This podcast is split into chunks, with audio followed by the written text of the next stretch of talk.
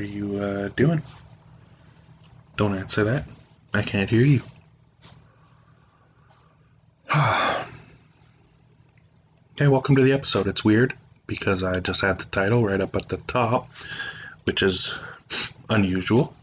I generally like to have a little bit of a preamble, but uh, I don't know. Didn't feel like it this week. Mix it up a little bit. We're just going to get straight into the interview. Not an interview. It wasn't an interview. We're going to get into the episode. And uh, we'll just see how this goes. I went on a road trip this past weekend, over Canada Day weekend. Um, and I have done long road trips in the past. Um, but this one was exceptional even for myself. I was on the road for 38 hours between Thursday and Saturday night. And then on Monday, I took a trip back to the city and was on the road for another nine. Um, Canada Day is a very good time to go on a trip like that because the whole uh, country is alive that day. Uh, almost every town is having some celebration, and if you cross into a town that isn't, you can just drive another hour and find something to do. Unfortunately, I wasn't able to enjoy any of the specific festivities, as the purpose of my road trip was to see as many things as possible. I wanted to go see all the big monuments, you know, the world's biggest things or just, you know, big things in general. So I did. I'm I'm definitely a road trip kind of person. I love driving. I love getting behind the wheel and going somewhere. There's something so soothing about moving a machine gracefully down the road, swerving carefully between potholes, moving like a boxer dodging incoming fists, dancing between damaging blows. The sound of your vehicle suspension compressing and relaxing as you cross a bridge or a set of train tracks, and then, of course, hitting a fresh paved patch of asphalt, the road quieting, and just experiencing the smooth surface under the wheels. I love it. So I especially like driving for a vacation, to go experience pure vehicular bliss with no ETAs to keep, no expectations, just the road. And so I set a plan. I was going to go visit all of these big things, but I kind of really don't like planning. Instead, I like to fly by the seat of my pants with most of my decisions. And so, two days before I was set to leave for this trip that I had been planning for three weeks, I sat down and I marked out the most efficient route to see as many targets as I could. The plan was to keep within the confines of Alberta and to, and to go to places that I had never been to before and to avoid congested areas as much as possible. So, avoiding the two big cities of Edmonton and Calgary was a big point. So, I mapped it out and I learned two interesting things. First, Apple Maps has trouble adding extra stops along a route, and Google Maps won't let you add more than 10 or so to the same route. And when you save a route, it actually only saves the very last destination. And secondly, I learned that the trip I had planned was going to take 27 hours if I just drove and kept going. Which is a long time to be driving, especially alone. The swaying of the car, the long lines of the road, that flashing pattern in the window from the center line. They can hypnotize you, make you sleepy. Comfortable seats help you relax, and a completely relaxed person is a sleeping person. And a sleeping person behind the wheel of a thousand pounds of glass and metal is a nightmare. Lucky for me, my friend Eric also had the available days off and wanted to tag along someone to share company with and converse with, and to ensure I was making safe decisions. You'll remember Eric from an earlier interview episode, Goosebumps for Dogs. Any boat, here's what I did. Follow me on this journey of the road trip. Leaving home, my first stop was in a small town of Swan Hills. They have a pretty sweet metal sculpture of a swan protecting her nest of five eggs from a grizzly bear. They call it the Wilderness sculpture and it was created by an Edmontonian man, Kevin Oracheski, made from 20,000 pieces of metal. The only date that I could determine is that it was likely installed in 1993, the same year I was born. So we stopped to grab a quick photo with the sculpture, grab some honey garlic pepperoni at the gas station up the road, and we head out of town. Next stop on the trip was to see a blue heron statue in Barrhead. Named Aaron, this statue of a blue heron is 8 feet tall and stands atop a 4 foot pedestal. Made of rebar and concrete and built in 1984 by Tryggve Sealand, who I assume was a local.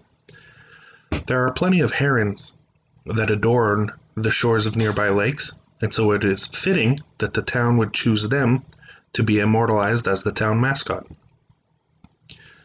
Aaron has a twin brother who lives at the Barrhead Regional Aquatic Center, who used to be used as a stand in for when Aaron needed touching up.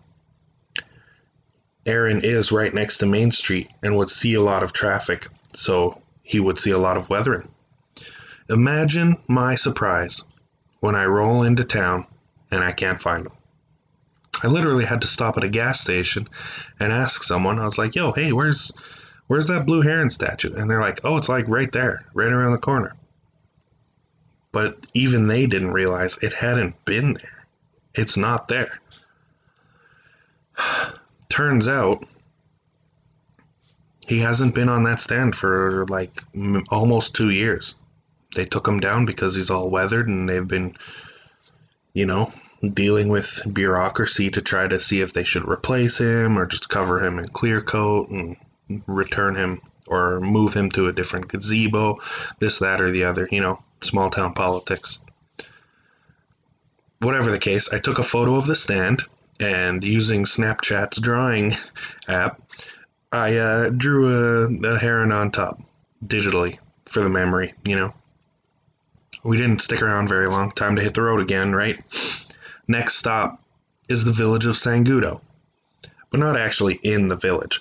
Just off of Highway 43 is a large sculpture of a grain elevator, a common sight along these roads in past days, but not so common lately. A small stipulation about this world's largest elevator. It's about a quarter as tall as a real life grain elevator, maybe a third. So it was really small for an elevator, but it was a large sculpture. It is also a functional sundial and calendar, kind of. You can see what day it is if you see where the shadow lies on a chart while observing it at exactly noon. And the sundial clock portion has uh, ranges from 6 a.m. to 6 p.m., which is unfortunate in that by the time I approached this site, the time was 9:30 p.m. Oh well, Take a quick photo and off to the staging ground for the rest of the trip. Ponoka, home of the world's largest bronc and rider, and my brother. The bronc and rider is a cowboy dude on a bucking horse with a perfectly flat hat brim, which is nonsense. We had been on the road for just about six hours by the time I rolled into this sleepy little town. Only it wasn't sleepy. There were drunken fairgoers wandering the streets because Ponoka is a stampede and rodeo town, and the Midway Fair was in town. So there were more folks in town than I had ever seen before. I did forget to take a picture of the world's largest Bronco rider, because when I arrived it was very dark, and after spending the night there, I forgot to snap a pic before grabbing McDonald's coffee for the road. Oh well, that's when I have the opportunity to see a whole bunch of times. On to the next and the first stop of the next day, Friday, actual Canada Day, in the town of Lacombe. home of the world's largest fishing lure, sitting at Len Thompson Pond at the end of Len Thompson Drive. This huge chunk of metal sports the popular Len Thompson design on it, a red and yellow five of diamonds pattern. This fishhook is a hundred times larger than the actual product. Guaranteed to trick a fish and land you a dumb walleye who just wanted to eat the weird wiggle spoon. This sculpture is fairly recent, having only been installed in 2019 on the 90th anniversary of the Len Thompson Company. But there were weird people sleeping in trucks nearby and lots of mosquitoes at the pond, so I snapped a few photos and split really quick. My driving buddy Eric mentioned, wow, that was really loud, huh? My driving partner Eric mentioned that a lure that big would likely scare away any huge fish aliens who would think to terrorize Earth. Well, hit the road. Next stop, we stopped in a teeny tiny, I literally blinked and missed this town, Torrington. I turned at the second road in town and I was already halfway out. Well, do a quick loop, take two right turns, almost leaving town every time, come back to the statue. Well, hello there. This guy's got a name Clem T. Gopher. An anthropomorphic gopher, wearing boots, gloves and overalls, and a red button down shirt, leaning on a wagon wheel. Somewhere looking like five feet tall on top of a five foot tall pedestal. Oh, and there's a birth registration in the wall of the pedestal. It reads this Clem T. Gopher. Date of birth, June 20th, 1991. Oh, not bad. Just missed his birthday. Place of birth, Torrington, Alberta. Father, Homer Gopher. Mother, Trixie Hydrant Gopher, who is also featured in the park. A painted fire hydrant with flowers in her hair. Created by Peter Sohn of Kelowna, BC. So, well, that's all the plaque had on it, so I snap a few pictures of Clem and his family and then a quick jaunt over to a nearby town of Beiseker, which has a, I think it was like actually an hour away. Um, this town has a sculpture of a skunk named Squirt. And I thought that was pretty funny because it actually smelled like skunk as we rolled into town. Might have been a similar situation to Barrhead choosing their mascot, you know, probably a good sized skunk population in the area. This lovely little squirt is holding a bouquet of flowers and smiling big and bright, all buck teethed and weird. Cartoony, not a lifelike sculpture. I wasn't convinced it was a real skunk, same way I wasn't convinced that Clem was a real gopher. Although maybe the future folk will look back and think skunks used to be nice big creatures who would bring flowers until they became small, stink spraying weasel things. You never know what the future holds. Next stop, five minutes down the road and 13 gopher roadkills, Irricana. Irricana is a town, and they have a gas station and a main street, and that's all I saw. Everything was kind of quiet. And the hotel that uh, housed, is housed the right thing? the hotel that presented the statue, the large horse statue that we were going to take photos of, um, was abandoned, surrounded by a temporary fence cordoning off half of this street. It's a statue of a horse, but it looks like Old Smoky might not be around much longer.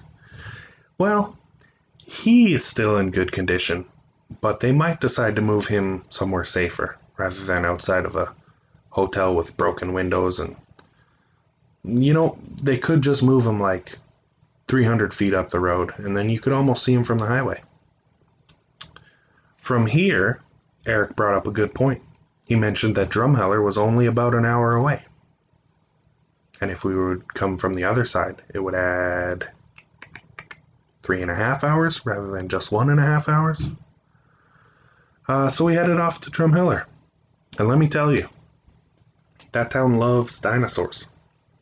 There were sculptures at every street corner. and every gas station or convenience store seemed to sell souvenirs. Also, there's an 86 foot tall world's largest dinosaur erected between 1999 and 2001. That wasn't an estimate, that's how long it took. An interesting tidbit 86 feet tall, Tyra the Tyrannosaurus is double the size of the largest T Rex fossil we have proof of. You can go stand inside of her mouth, but you know, I didn't have time for that. So I snapped some photos and I headed up five minutes to Rosedale. A statue, sculpture of a miner because Rosedale is a coal mining country. Now, this may or may not be the biggest miner in the world. Uh, he was about as big as, you know what, I would say he was probably a 12 foot sculpture. And it was very clear that he was a miner, uh, in some level of disrepair. I didn't check those facts. Weird. There was also a rail mounted coal cutter, which is basically a chainsaw that cuts through coal that's mounted on a small train cart with a rotating chain bar so that it could cut horizontally and vertically. After that, we kind of got lost. Well, actually, just before that, I kind of got lost. I crossed the river and was looking for a way across to Rosedale, thinking, hey, I know they're both on the same river. There is a bridge that would cross the road or cross the river, but uh, apparently it was out at the time, no, not in use. So we had to backtrack a little bit, cut through Drumheller again, head up to Rosedale, back in, you know. And when we were in Drumheller, we took a 10 minute stop, sat at Tim Hortons, classic road trip fare, plotting out the route from there. The turnaround spot is still planning on being Medicine Hat, and I want to make sure that I hit Lethbridge along the way because along the highway between them, there are a few stops to make, right? Drumheller is central and east focused, though. Can't go much further east without circling back. But it was shorter than circling back the other way and having Medicine Hat first and then coming back up through Lethbridge and making a figure eight. So, the next nearest town with some big things in it to Drumheller is actually the town of Hanna, Alberta, the home of Nickelback. They have three goose statues and more than one mural of the band themselves. There are two geese in flight and one goose stanced and ready to fight. Geese are fighters. They're wild as heck. The internet calls them cobra chickens. Cobra chickens. That's the one. Um, there were two. Hmm, hmm, hmm, oh yes, the third goose was posted up out at the airport, looking like a looking like a plane taking off. Um, on the way out of town, right? So we leave hanna head out to the airport, snap a picture of the last goose, and then check the map real quick. Looks like the next closest stop is Vulcan, right? Hey, you guys know what what's in Vulcan? Nerd shit. The replica of the Starship Enterprise or something like that. Listen, I'm a Star Wars guy, not really a Star Trek guy, but you know I am I can appreciate the nerddom, the fandom, um, and it is a big, you, you know, sculpture thing. So stop there, take some pictures. Uh, we get there and there's a a family taking photos in one of those um, wooden cutout portrait things. Like it looks like it's painted to be the bridge of the ship, and you go put all your family's faces in to be different people. But there's like there's like eight cutouts, and like I don't know a family that's that big who would be on a road trip like this and stop there and all be big Star Trek nerds. I guess you could go with like a cabal of Star Trek nerds get in a camper, get eight big nerds in a camper and drive them along. That would be cool.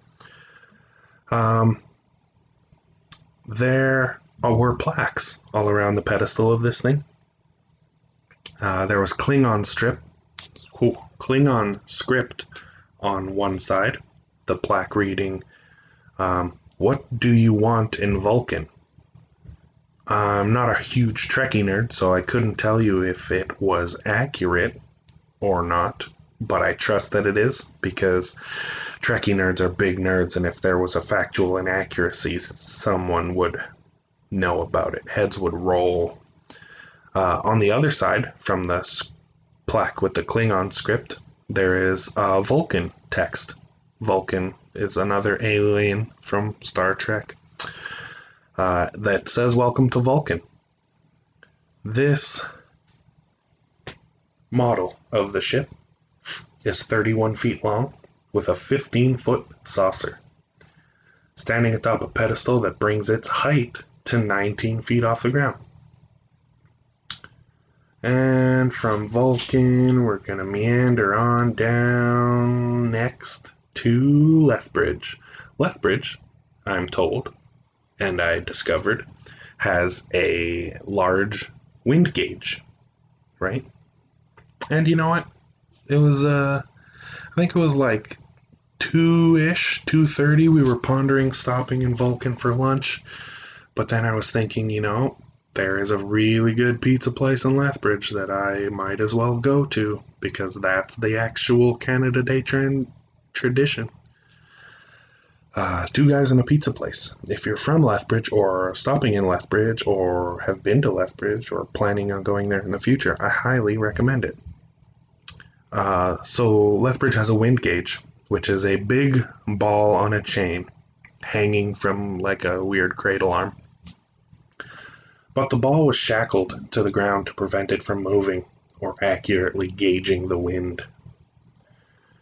Uh, Eric made a comment that I should climb up and pose like Miley Cyrus on her wrecking ball, and I pondered how much time it would add to the road trip to murder him and bury him alongside the road.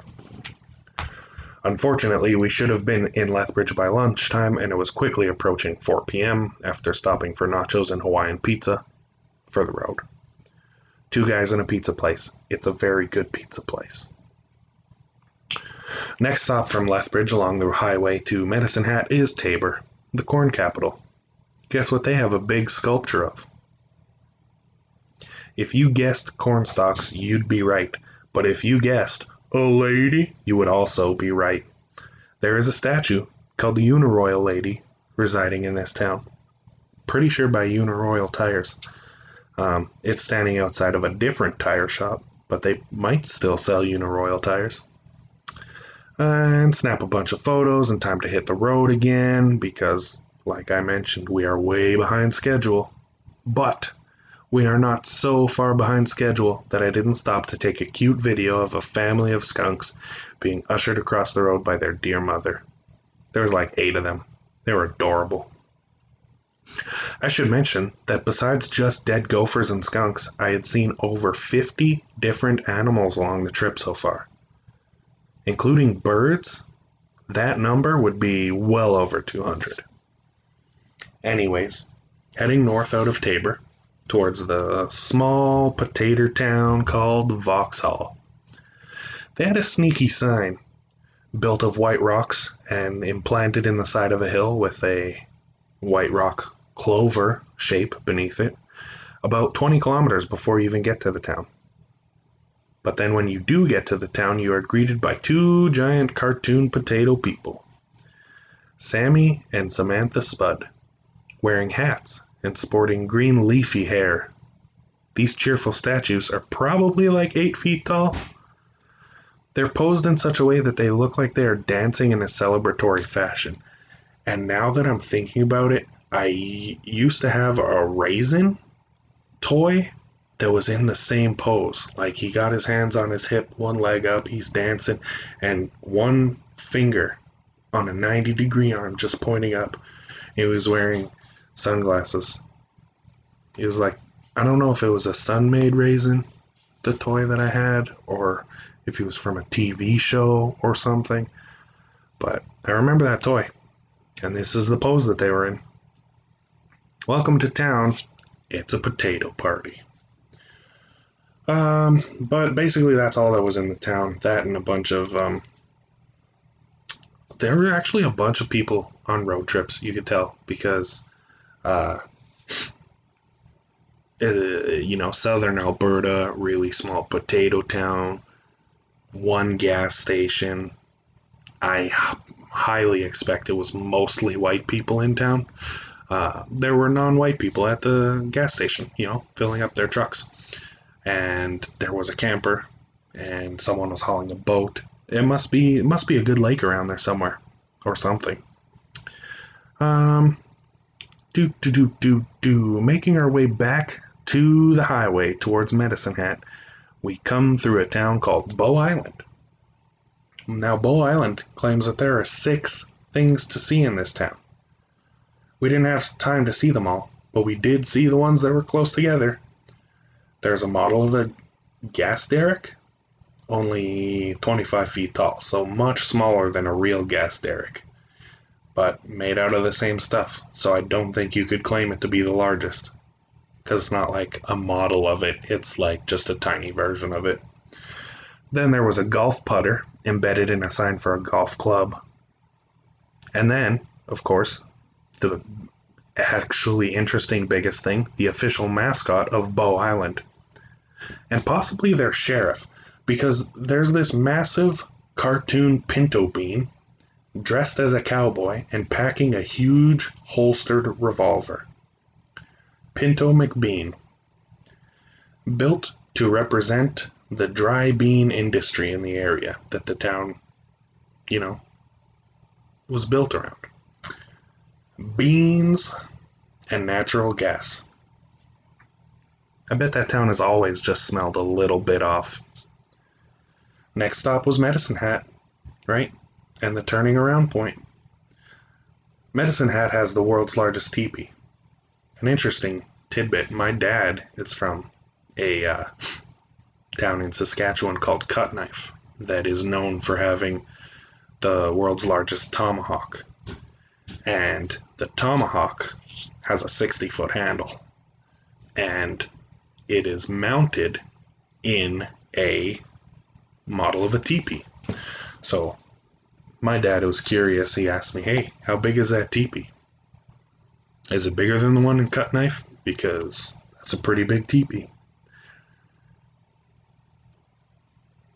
This teepee in Medicine Hat is made of masts that measure 215 feet.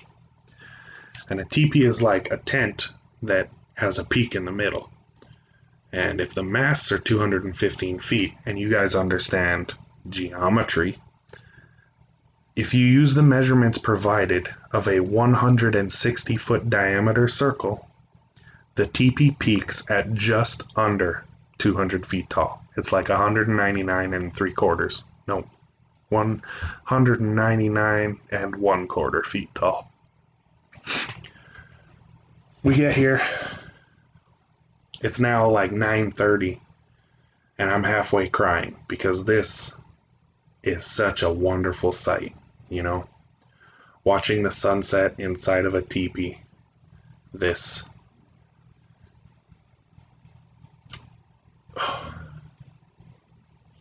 tribute to the indigenous people. Feeling the good energies being carried towards me in a very strong wind on Canada Day. That I'm not I'm not celebrating Canada Day because I kind of don't because I don't like the way that Canada has treated the indigenous people. I have a lot of indigenous friends and it bothers me that there are people out there who still see them as lesser people. Like this is their home. And I don't see anyone as a lesser person, you know? Like it's fucked up. And it's hard it's hard to celebrate a country that is run by people who do these things. We have, we have built our country on the backs of these people and they deserve more respect than they are given. So I use Canada Day. I'm using it for my own personal gain. You know, I'm not celebrating the thing, but I am using the people who are celebrating to know that, you know, there's gas stations that are open. There are things that are happening. I can stop anywhere and have a meal have a good time, pick up some shitty souvenirs, you know? Experience Canada Day wherever I wanted. So as this wind is blowing through the teepee masts and flapping the flags on the hill behind me, I feel all the energy moving, you know, all the good energies being brought in. And literally, I was halfway crying. It was it was an emotional moment. It's now 9:30, right? The sun is setting.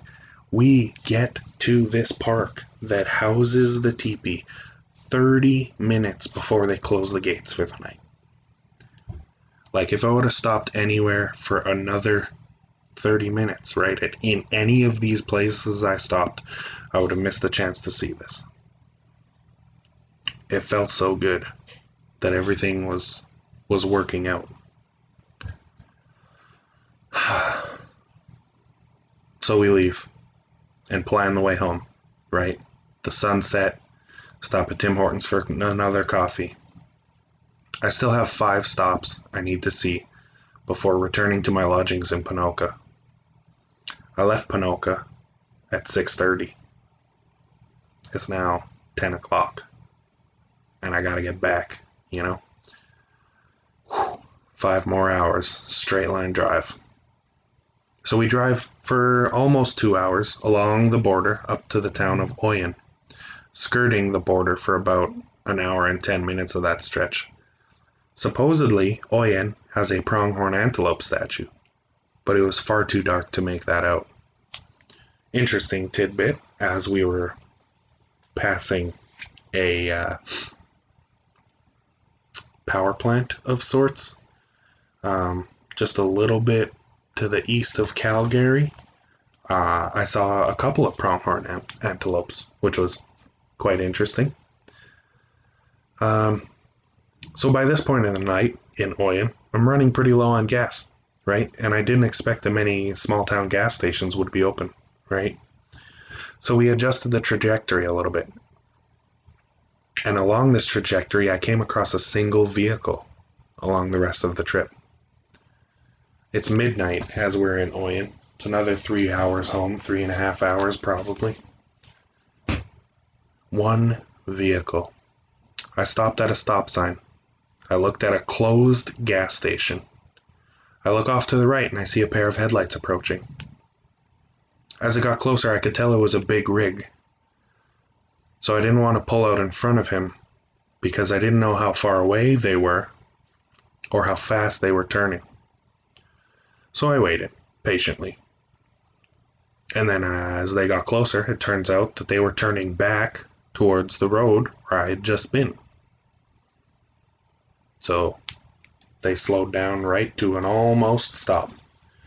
Uh, it was like a pretty big truck. I think they were hauling um, oil or fuel. You know, it was like a tank truck. Uh, and there were two carts, two trailers, I suppose, or one trailer with a swing pin in the middle. So I look up at this truck driver in the middle of the night, and he sees me there, you know, so I give him a wave. And his face warped into a terrifying visage of like a creepy owl. Just kidding, but that would be spooky, right? Uh, instead of the path that I had plotted, moving through Hughenden and Wainwright and Donalda, we basically just jumped straight through to Coronation because they have a giant crown that during the nighttime gets all lit up with beautiful LEDs. So you can take a good picture of it in the middle of the night.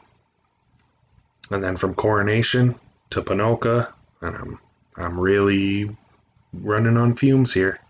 There's only one town in between and I'm about 160 kilometers short of making it to Ponoka. So I stop in Stettler, which is a town big enough to have automatic fuel pumps that accept debit cards. And it was dark, so there was nothing else exciting for me to see.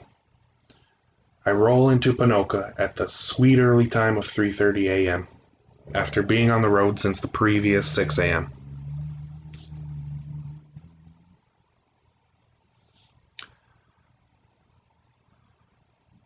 This was a long day, a marathon, an endurance trip. I'm honestly surpri- surprised Eric survived it, not just because of his bad Miley Cyrus joke, but being mobile and seated for that length of time is certainly a grueling experience. And he's not the type who drives very far on the regular. I was impressed, but the next day had another eight hours waiting for us. Twelve, if I was feeling quite energetic. So I wake up later that morning after a six hour nap and it turns out I wasn't quite energetic. So we get in the car, head to the same McDonald's we had stopped at the last morning for coffee, and nope. Fair's still in town. There are over 20 vehicles in the lineup. So we depart and decide we'll grab coffee in the next place over, Wetaskiwin.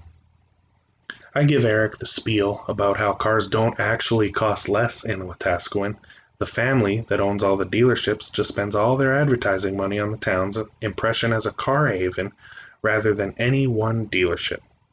And that's why they have the jingles. And of course, how monopolies are bad and capitalism sucks in general, right?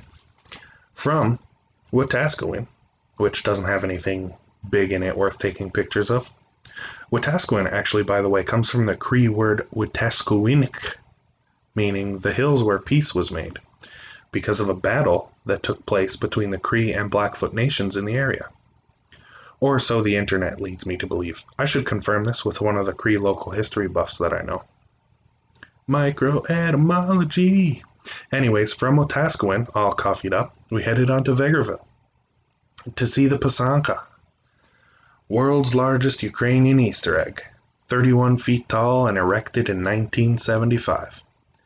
Back before Ukraine declared independence from the Soviet Union. Well, that is until the Pysanka Museum was erected in Kolomyia in the Ukraine. In Ukraine. With a 45 foot tall egg that you can walk inside. This is the point in the story where I tell you, the listener, to question every bit of information provided to you. Fact check and do your own research. You can't take roadside signs as law double check things. Here, do a quick Google search for world's largest egg. I'll wait. But like if you're driving, like don't freak out and do it cuz like I'll tell you in a second. Did you search it? Did you search? Spoiler alert, it's in Winlock, Washington.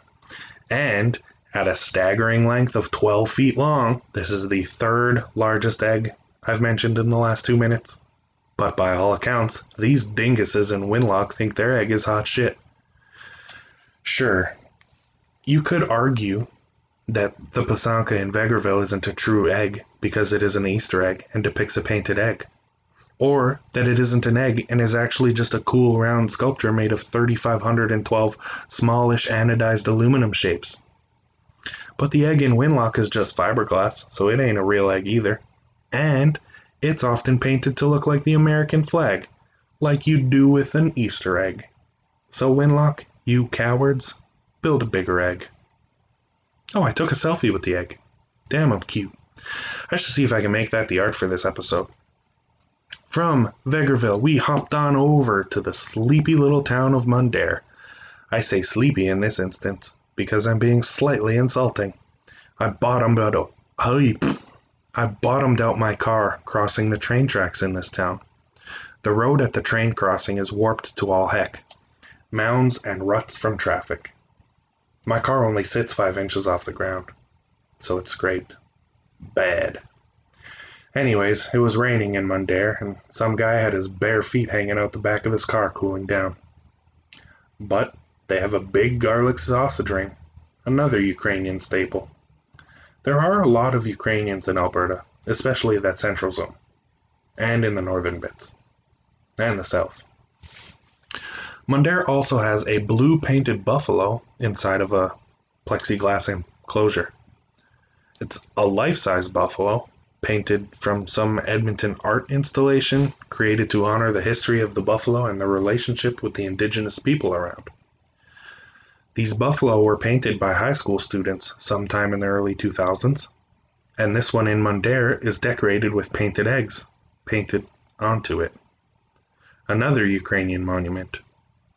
These monuments were all a well timed reminder for me of the strength of the Ukrainian culture and how distinct they are from Russia. A separate culture.